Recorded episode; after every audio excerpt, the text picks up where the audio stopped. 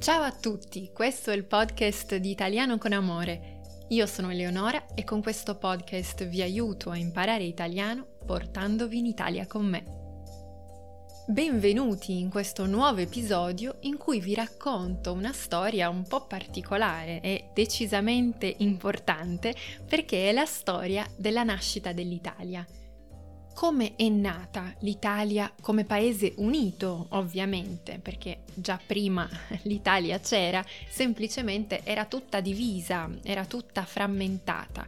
Ma c'è un momento nella storia che noi italiani studiamo tantissimo a scuola e che è il momento in cui si considera sia nata l'Italia come paese unito. Ed è proprio a quel momento che torniamo adesso. Vi porto indietro nel tempo e la nostra storia inizia proprio il 17 marzo 1861. Questa è la storica data nella quale si considera che sia stata fatta l'Italia. L'Italia è nata sulla carta almeno il 17 marzo 1861, perché è proprio in questo giorno che il re d'Italia eh, all'epoca Vittorio Emanuele II, dichiara appunto di essere il re d'Italia e non il re di una parte dell'Italia. Quindi questo è il primo momento storico, il più importante. Noi qui in Italia non celebriamo con una festa questo 17 marzo e adesso capirete perché. Perché in quell'epoca sì, l'Italia era un paese unito, ma era ancora una monarchia, c'era un re quindi qui in Italia quello che celebriamo è il 2 giugno, che è la festa della Repubblica. Quindi l'Italia nasce alla fine dell'Ottocento, ma è solo dopo 80 anni che l'Italia diventa una repubblica, nel 1946. Ma oggi ci sono davvero troppe cose da raccontare, quindi iniziamo dall'inizio. Partiamo dal momento in cui l'Italia diventa un paese unificato, perché anche questo momento ha una storia interessante da raccontare tutto questo periodo storico, che è quello della fine del 1800, qui in Italia si chiama risorgimento ed è proprio quella fase in cui tanti personaggi sono i protagonisti ed è quella fase in cui si crea l'Italia. L'Italia diventa un paese unito. E allora oggi vi racconto un po' chi sono questi protagonisti e poi parliamo del, della storia dell'evento forse più famoso, che è la spedizione dei mille di Garibaldi e vediamo che cosa ha fatto Garibaldi, perché è considerato così importante e così legato all'unità d'Italia. Ma la storia dell'Italia, come la storia di tutti i paesi, secondo me è molto interessante anche per capire come siamo fatti oggi. La nostra storia è legata a quello che siamo. Quindi pensate che prima di questo famoso 1861 eravamo tutti tanti piccoli stati, tanti piccoli staterelli, ognuno governato in modo diverso, da famiglie diverse. Al nord Italia c'erano i signori, c'erano tanti comuni, mentre nel sud d'Italia c'era una monarchia spagnola molto forte e in più in tutto il territorio italiano, in gran parte del territorio italiano, c'era l'influenza straniera, c'era il dominio straniero, erano gli austriaci che molto spesso e per molto tempo hanno comandato eh, l'Italia. E quindi immaginate quante tradizioni diverse, quante culture diverse, quante lingue diverse si parlavano in Italia, prima dell'unità e ancora dopo l'unità. E questo mostra il perché anche oggi ci sono tante differenze tra le regioni diverse. Ognuno di noi nella propria regione ha una storia differente e conoscere queste storie, secondo me, è anche quello che ci aiuta a comprendere di più l'altro, a comprendere di più la storia degli altri. Ma torniamo al 1861 e vediamo che cosa è successo prima di questo 1861, come è andata, perché e come l'Italia è diventata un paese unito. Iniziamo dai protagonisti. I protagonisti di questo periodo sono ovviamente tantissimi, io ve ne cito tre. Il primo è Cavour, Camillo Benso, conte di Cavour, che è un signore che aveva una grande abilità politica e diplomatica, diciamo che è stata la mente politica e diplomatica che stava dietro a questo percorso di unità. Poi c'è stato Giuseppe Mazzini. Mazzini era il personaggio più idealista. Lui era un giornalista, un politico e uno di quelli che più di tutti è stato un attivista per l'unificazione dell'Italia.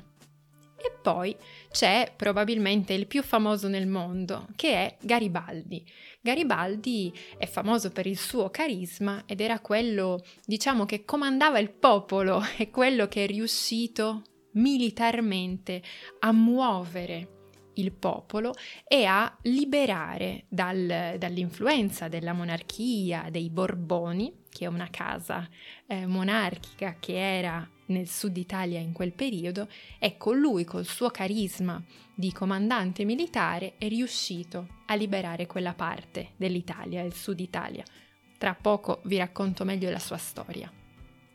E questi sono i protagonisti, ognuno con la sua influenza e se fate un viaggio in Italia vedrete che in molti luoghi, in molte città si vede, si sente l'influenza di questi tre personaggi e anche storicamente sono davvero eh, tre personaggi molto rilevanti. Come potete immaginare, la storia dell'unità di un paese è una storia lunga, ricca di avvenimenti, ricca di cose che succedono. Io ve la faccio breve. Che cosa è successo? Praticamente il re d'Italia, quello che poi è diventato il re d'Italia, che è Vittorio Emanuele II, era il re di una parte dell'Italia, che era la parte del Piemonte, della regione Piemonte, che è al nord, e della Sardegna, che è un'isola di cui vi ho parlato e che, come sapete, amo molto.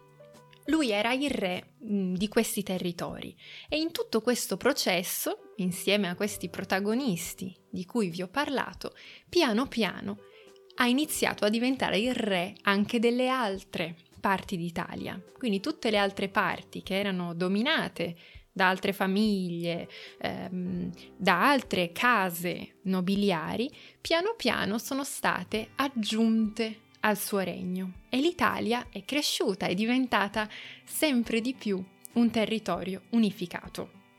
Ma la parte sicuramente più importante, più famosa è quella di Garibaldi. Che ha fatto Garibaldi? Lui ha fatto la spedizione dei mille. Spedizione dei mille. Significa che più o meno c'erano mille persone che insieme a Giuseppe Garibaldi sono partite dal nord dell'Italia, in una regione che si chiama Liguria, e sono arrivati fino al sud, in Sicilia.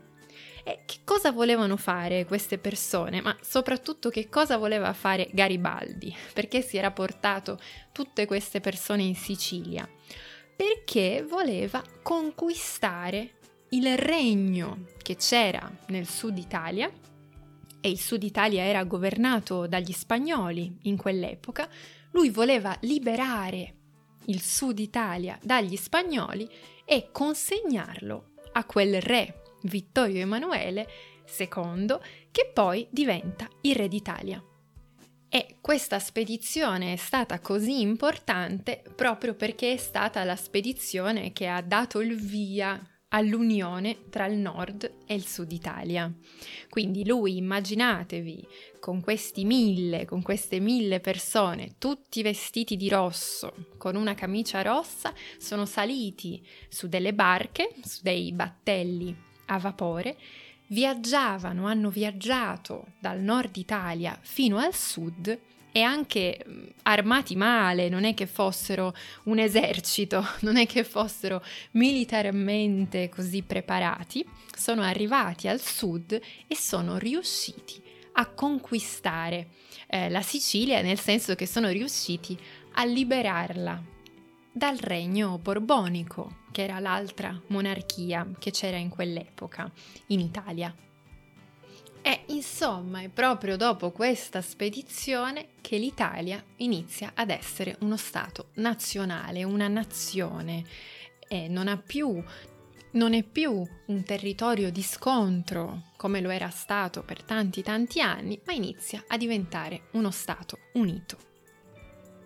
La strada verso la vera unità ovviamente era ancora lunga, pensate che in quell'epoca quasi nessuno parlava la lingua italiana, quella che intendiamo oggi, ma tutti parlavano dialetti, tantissimi, il 78% degli italiani in quell'epoca era analfabeta, quindi il lavoro da fare era molto e c'è una frase storica che rappresenta quel momento, che è stata pronunciata da un politico dell'epoca e che ha detto abbiamo fatto l'Italia, Ora dobbiamo fare gli italiani, quindi questo vi lascia immaginare quante differenze ci fossero in quell'epoca e quanta, quanta strada è stata fatta per cercare di creare questo sentimento di unità, di lingua comune dello Stato. E questa era in breve la storia dell'Unità d'Italia. Se questi temi vi interessano, so che molti alunni mi scrivono, mi chiedono di parlare un po' di più della storia italiana, essendo un paese che ha una storia molto lunga, come, come tutti voi ben sapete. Quindi se avete delle curiosità, dei dubbi, delle domande, dei commenti, scrivetemi, per me è sempre un piacere leggervi.